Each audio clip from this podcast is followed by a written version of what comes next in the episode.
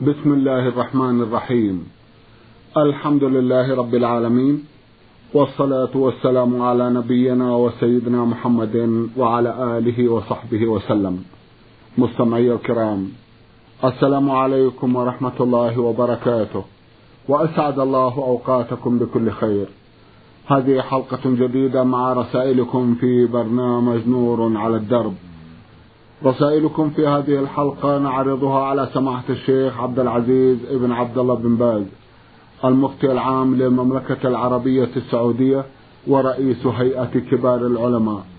مع مطلع هذه الحلقة نرحب بسماحة الشيخ. ونشكر له تفضله بإجابة الإخوة المستمعين فأهلا وسهلا. حياكم الله حياكم الله. أولى رسائل هذه الحلقة رسالة وصلت إلى البرنامج من جمهورية مصر العربية محافظة قنا وباعثها المستمع إيهاب صلاح الدين يقول ما هي مبطلات الإسلام؟ وإذا وقع أحد في أحد هذه المبطلات فكيف يرجع إلى الإسلام مرة أخرى؟ جزاكم الله خيرا. بسم الله الرحمن الرحيم. الحمد لله. وصلى الله وسلم على رسول الله وعلى آله وأصحابه من اهتدى أما بعد فهذا سؤال عظيم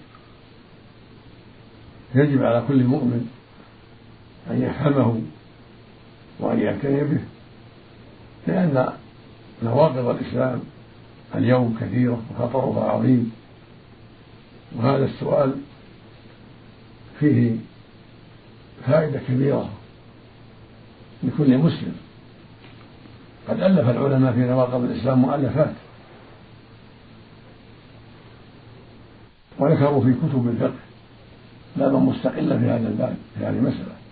سموه باب حكم المرتد باب سموا هذا المقام نعم. مسائل هذا الباب جعلوها تحت باب وهو باب حكم المرتد.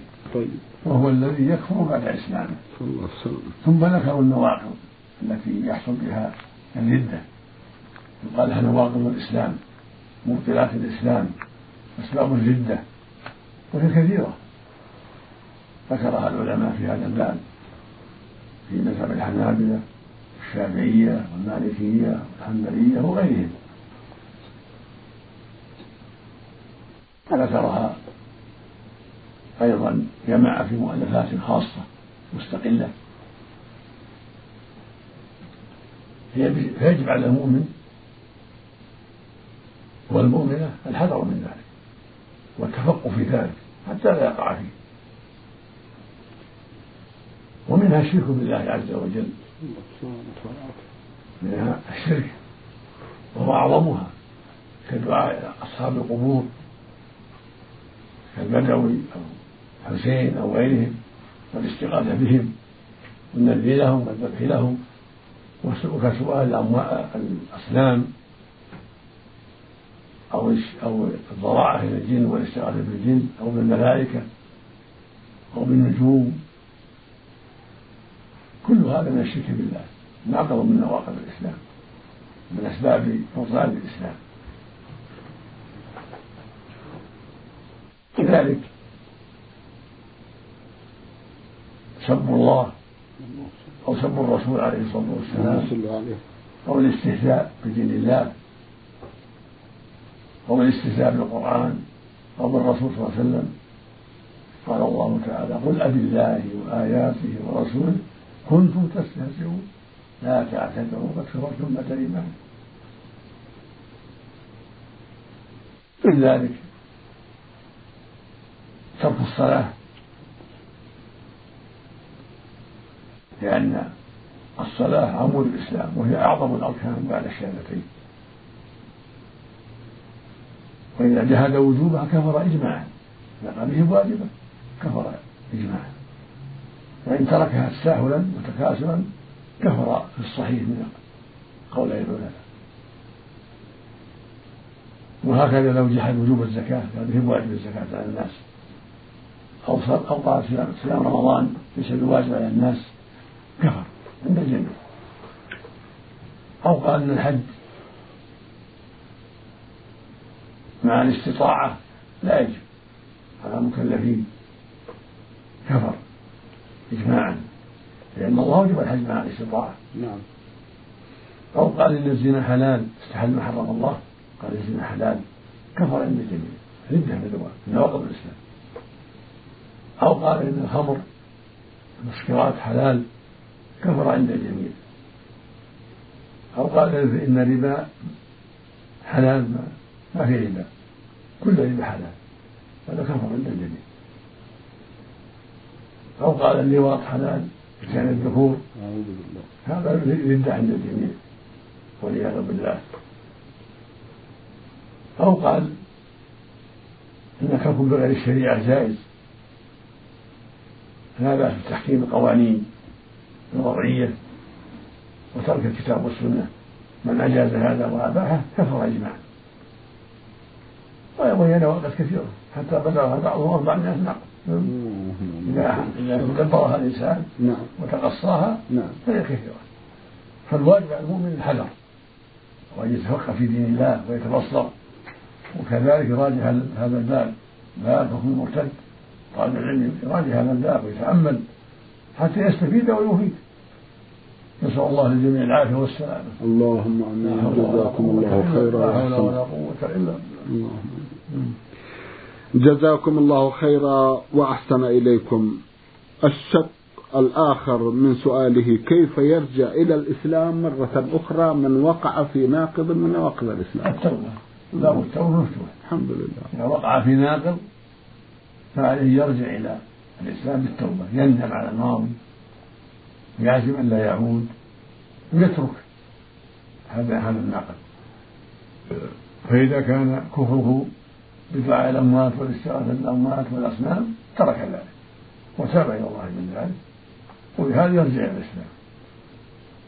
وإذا كان كفره لأنه جحد وجوب الصلاة يقر يقول لا أنا غلطان صار الفرض على المكلفين وأتوب إلى الله من ذلك. ويندم ويقلع ويحسن أن لا يعود يتوب الله عليه. أو كان يترك الصلاة لا يصلي التوبة أن يفعل الصلاة ويندم على الماضي يستغفر مما مضى ويعزم أن لا يعود فيه وهذه التوبة. كذلك إذا كان كفره. لأنه يقول الزنا حلال إذا تاب قال لا هذا حرام وأنا أتوب إلى الله وأستغفر الله وقد أخطأت. والله يعلم من قلبه أن الصادق يتوب الله عليه. وهكذا نعم. جزاكم الله خيرا وأحسن إليكم. نعود إلى رسالة الأخت عين سين من مصر. تقول هل يجوز لي أن أتحدث مع ابن عمي أو خالي في شؤون الحياة وأمور الدين مع وجود أبي وأمي؟ نعم لا حرج الحمد لله. أما خالك فهو محرم. وابن عمك وابن خالك لا بأس ليس بمحرم لكن التحدث معهم في أمور تنفع مع الحجاب عن ابن عمك وابن خالك وعدم الخلوة لا بأس. تقولين له أنا في حاجة إلى كذا وش يسوى الشغل الفلاني؟ هل يوجد في السوق؟ كيف حالك؟ كيف أهلك؟ كيف أولادك؟ لا بأس. ومع الخال ومع الأم من باب أولى لأنهما محرم. المقصود التحدث مع المحرم وغير المحرم. بأحياء تحتاجه المرأة في شؤونها أو في ما تريد أن تشتريه أو ما أشبه ذلك أو تسألهم عن عن أهليهم أو عن صحتهم كل ذلك لا بأس به. لكن مع الحجاب إذا كان المتحدث إليه غير محرم مع الحجاب وعدم الخلوة جزاكم الله خيرا وأحسن إليكم. هل يجوز للمرأة أن تلبس القناع وهو عبارة عن قطعة قماش بطول بطول مترين ذات لون أسود وتظهر عينا واحدة بدلا من النقاب. لا حرج عين واحدة أو العينين أو لباس النقاب الساتر إلا عين أو عينين كل هذا لا حرج فيه وإذا كانت تلبس الخمار الساتر تنظر من وراءه كان أكمل وأكمل. جزاكم الله خيرا وأحسن إليكم. ما هو رأي الإسلام في فتاة تصلي وتصوم؟ ولكنها ترفض أن تغطي وجهها. عليها التوبة والحمد صلاتها صحيحة وصومها كذلك إذا أدته على وجه الشرع وعليها التوبة من الكشف عليها التستر عند الأجنبي والحمد لله. وأن تاب تاب الله عليك. نعم. جزاكم الله خيرا وأحسن إليكم المستمع. سين عين بعث يسأل ويقول عندما يريد إنسان خطبة فتاة في الشرع يباح أن ينظر إلى وجهها. والسؤال تستمر فترة الخطوبة أحيانا شهر وشهرين وسنة؟ هل يجوز لها في هذه الفترة أن تكشف الوجه والأيدي أم تستر وجهها وأيديها حتى يتم الدخول بها؟ جزاكم الله خيرا. لا حرج على الخاطب. في النظر إلى مخطوبته ولا حرج عليها في النظر إليه حتى يطمئن كل منهما للآخر. فإذا اطمأن كل منهما كفى والحمد لله. المقصود أن الخاطب له النظر. ليزداد رغبة أو يعرف أشياء يريدها حتى يرجع عن الخطبة إذا كان يخشى شيئا. المقصود أن النظر لا بأس به. من دون خلوة. حتى يطمئن وتطمئن إلى الرغبة وعدمها. جزاكم الله خيرا. هل يجوز أن أصلي خلف إمام لا يقصر ثوبه ولا يطلق لحيته؟ وكذلك تخرج زوجته وبناته كاشفات الوجوه والشعور والساقين والأيدي. الصلاة صحيحة خلفه إذا كان مسلم الصلاة خلفه صحيحة. لكن إذا تيسر الصلاة خلف غيره من هو خير منه وأفضل منه؟ فهو أولى وأكمل لأن هذا عاصي والصلاة خلف العاصي صحيحة في أصح قولي العلماء إذا كان مسلما. وينصح ويوجه حتى يوفر لحيته حتى يرفع ثيابه. على إخوانه وأحبابه أن ينصحوه ويوجهوه ويلحوا عليه حتى يستقيم. وكذلك من جهة أهل بيته ينصحون من جهتهم فالمسلم أخو المسلم.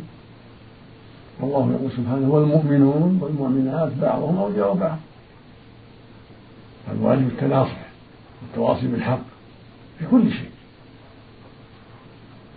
والإمام الذي يؤم الناس ينبغي يكون قدوة في كل خير.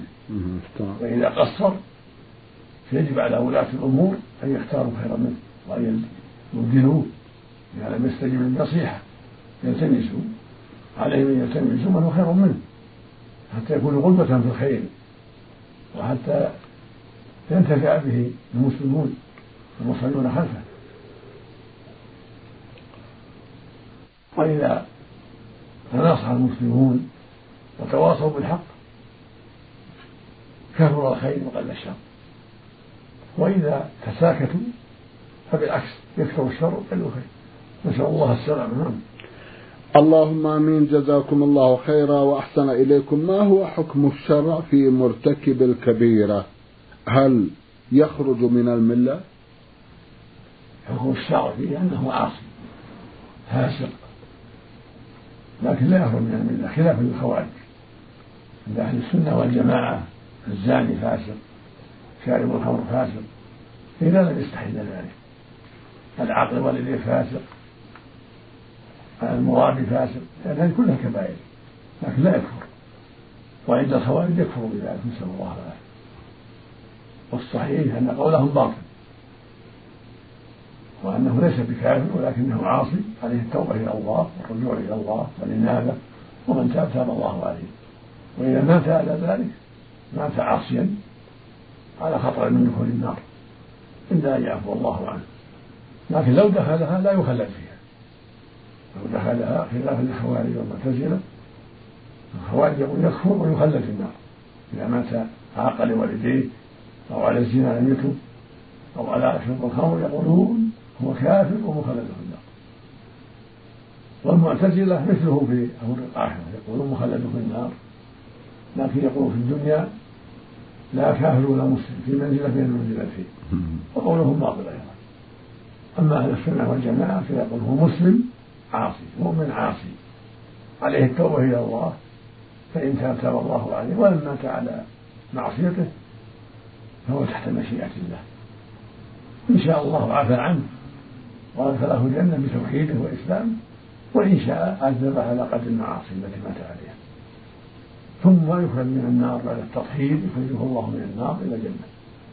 لقول الله سبحانه في كتابه العظيم إن الله لا يغفر أن يشرك ويغفر ما دون ذلك لمن يشاء. ما دون الشرك لمن يشاء. بعضهم لا يغفر له يدخل النار ويعذب على قدر المعاصي وبعد التطهير والتمحيص يخرجهم الله من النار إلى نهر يقال نهر الحياة. فينبتون فيه كما كما تنبت الحبة في حمل السيل. فإذا تم خلقهم أدخلهم الله الجنة. نعم. جزاكم الله خيرا وأحسن إليكم. تارك الصلاة الذي يعرف أن تركها كفر. هل يجوز لي أن أرد السلام عليه مع العلم بأني نصحته كثيرا؟ يشرع هجر. والمشروع هجره. قال بعض أهل يجب هجره. وجوب. حتى يتوب. وإذا استمريت في المناصحة لانك ترجو هدايته فلا حرج. من غير مخالطة ولا بشاشة لكن مع النصيحة تتصل به. خوفه من الله تدعو إلى إقامة الصلاة تحذرهم من غبة عمله السيء لعل الله يهديه وبالتعاون مع إخوانك في نصيحتك من أقاربه وغيرهم. فالتعاون في هذا مع الإخوة الطيبين ينفع الله به. نعم. جزاكم الله خيرا وأحسن إليكم. لي عم لا يصلي ولا يصوم وأنصحه ولكن لا جدوى بالنسبة لي. هل أصله أم أقطع الصلة به نهائيا؟ ويستحق الهجر. إذا وصلته ترجو أن الله يهديه لأنه فقير. وصلته بالمال أو راجعته بين وقت وآخر للنصيحة والتوجيه فأنت على خير عظيم. لهذا القصد الطيب.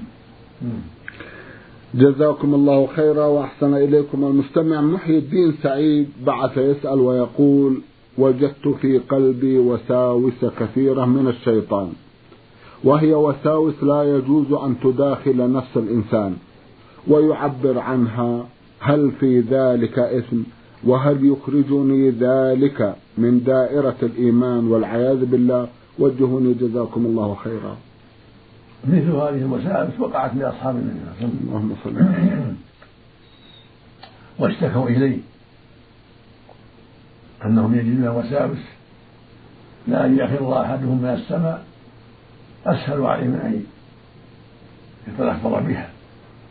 فقال النبي صلى الله عليه وسلم قول إذا وجد أحد من ذلك فليقل آمنت بالله ورسوله. وليستعذ بالله ولينتهي. فإذا كانت الوساوس تتعلق بالله أو بالجنة والنار أو بالإيمان بالآخرة أو ما أشبه ذلك. فالمشروع لك أن تقول آمنت بالله ورسوله. وتكرر ذلك دائما. ولا تلتفت إليها. وتستعيذ بالله من الشيطان. أعوذ بالله من الشيطان. واستمر في عملك. ولها عنها واشتغل عنها. واتركها. ولا تذكرها لأحد. وسل ربك أن يعينك على تركها والحذر منها. هذا هو الواجب عليك. أن تقول آمنت بالله ورسوله أعوذ بالله من الشيطان الرجيم. وتعرض عنها بالكلية لا تذكرها لأحد. وتسأل ربك العون على محاربتها. نعم. جزاكم الله خيرا وأحسن إليكم. ما حكم الإسلام في الإمام الذي يطيل في الصلاة زيادة عن اللازم؟ نصحنا إلا أنه رفض النصح وعندما نشير إلى إطالته يقول بإمكانكم الصلاة في مساجد أخرى. هذا ينصح يبين له ما جاء في السنة. يعطى كتاب الصلاة ابن القيم كذلك ما يوجد من الكتب التي تبين صفة صلاة النبي صلى الله عليه وسلم. حتى لعله لعله يقنع إن شاء الله. المقصود أنه ينصح ويوجه من أهل العلم من الأخيار الذين يقدرهم ويعرف فضلهم وعلمهم. يشار عليهم بأن ينصحوه إذا كان يطيل وينفذ الناس أما النصيحة من العامة ما تفيده لكن يشار على أهل العلم ويطلب منهم أن ينصحوه إذا كان عمله منفرا وفيه طول كثير. حتى يستفيد إن شاء الله من إخوانه. نعم. جزاكم الله خيرا وأحسن إليكم. المستمع صالح عبد الرحمن من الرياض بعث يسأل ويقول ما هي مواصفات المرأة التي يقدم المسلم على الاقتران بها؟ يقول النبي صلى الله عليه وسلم في الحديث الصحيح تنكح المرأة لأربع لمالها ولجمالها ولحسبها ولدينها. فاظفر بذات الدين كلمة ذاك أن يكن همك الوحيد هو صلاح دينها. فإذا كان مع ذلك جمال ومال وحسب هذا خير إلى خير. طيب. لكن لا يكون همك الجمال أو المال أو الحسب لا. أن يكن أكبر الهم أعظم القصد. صلاح الدين واستقامة الأخلاق. تسأل عن هذا. خبرنا بها. فإذا كان ذات دين بعيدة عن التبرج وعن أسباب الفتنة محافظة على الصلاة في أوقاتها فقر منها. وإذا كانت بخلاف ذلك فاتركها. المهم أن العناية الكبرى تكون بالدين. نعم. جزاكم الله خيرا وأحسن إليكم أرجو أن تتفضلوا بالحديث عن واجب الزوجين كل منهما على الآخر. وهذا مهم جدا. واجب الزوجين مهم جدا.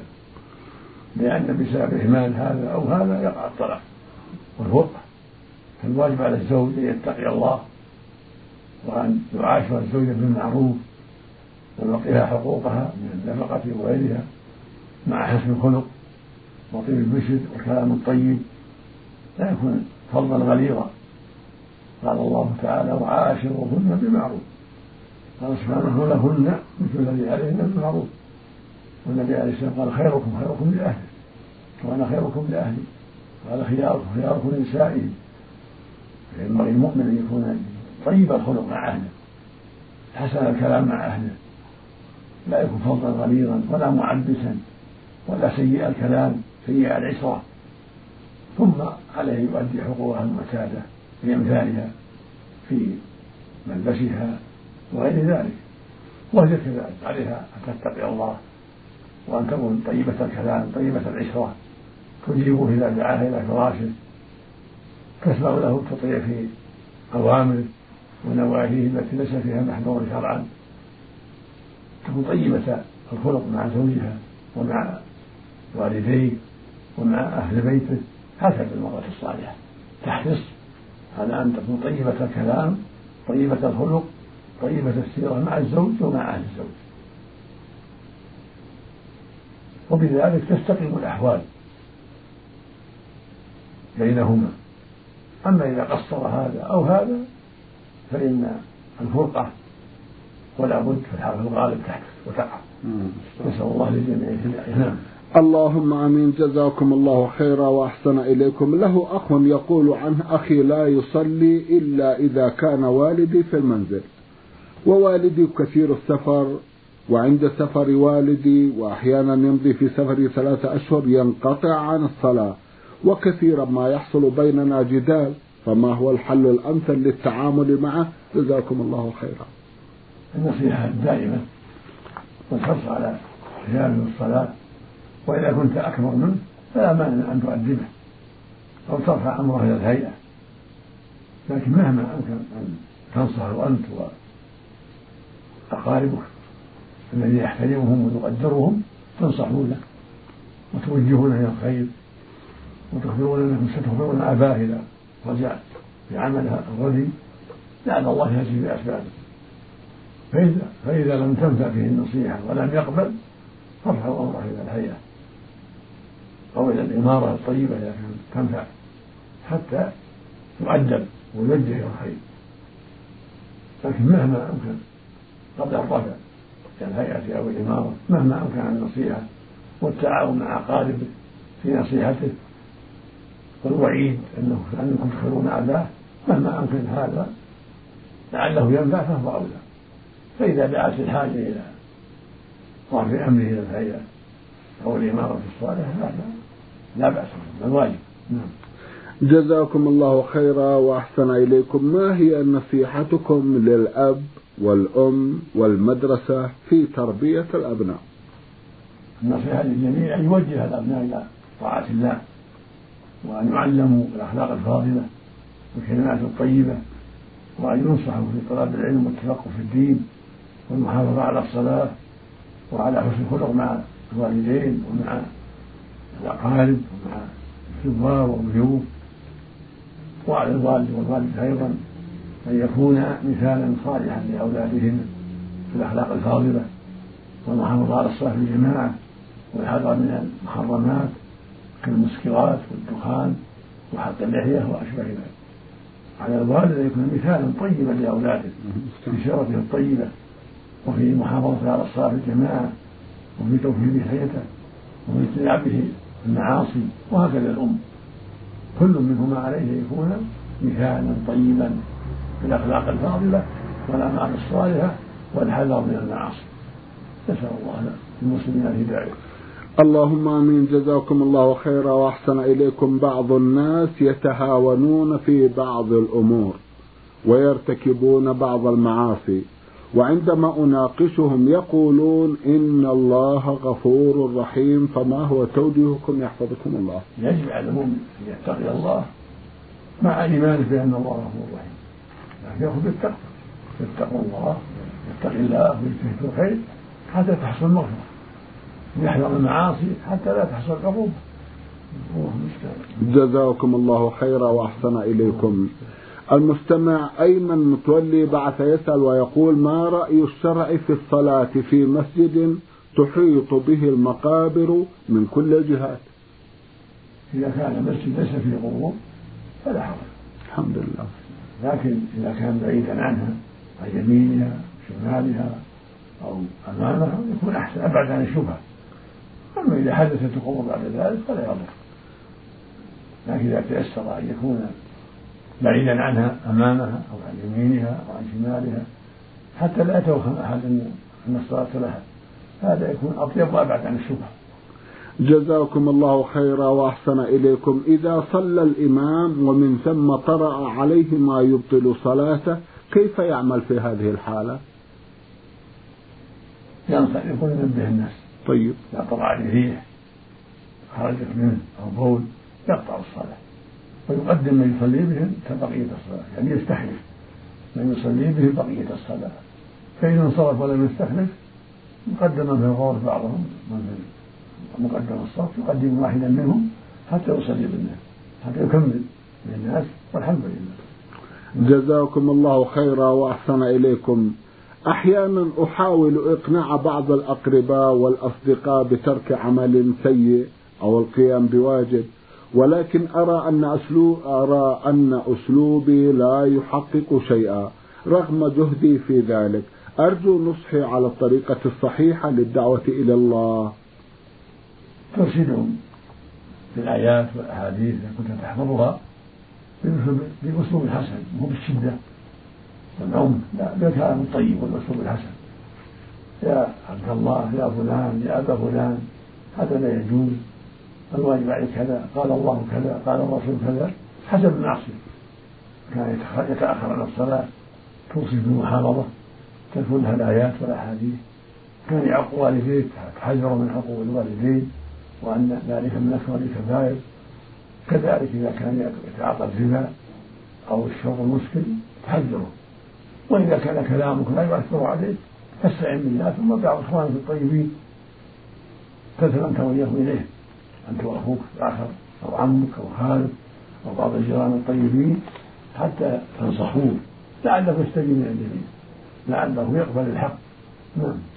جزاكم الله خيرا وأحسن إليكم. سماحة الشيخ في ختام هذا اللقاء أتوجه لكم بالشكر الجزيل بعد شكر الله سبحانه وتعالى على تفضلكم بإجابة الإخوة المستمعين. وآمل أن يتجدد اللقاء وأنتم على خير. نسأل الله اللهم آمين. مستمعي الكرام كان لقاؤنا في هذه الحلقة مع سماحة الشيخ عبد العزيز ابن عبد الله بن باز المفتي العام للمملكة العربية السعودية ورئيس هيئة كبار العلماء. شكرا لسماحة الشيخ. وأنتم يا مستمعي الكرام شكرا لحسن متابعتكم.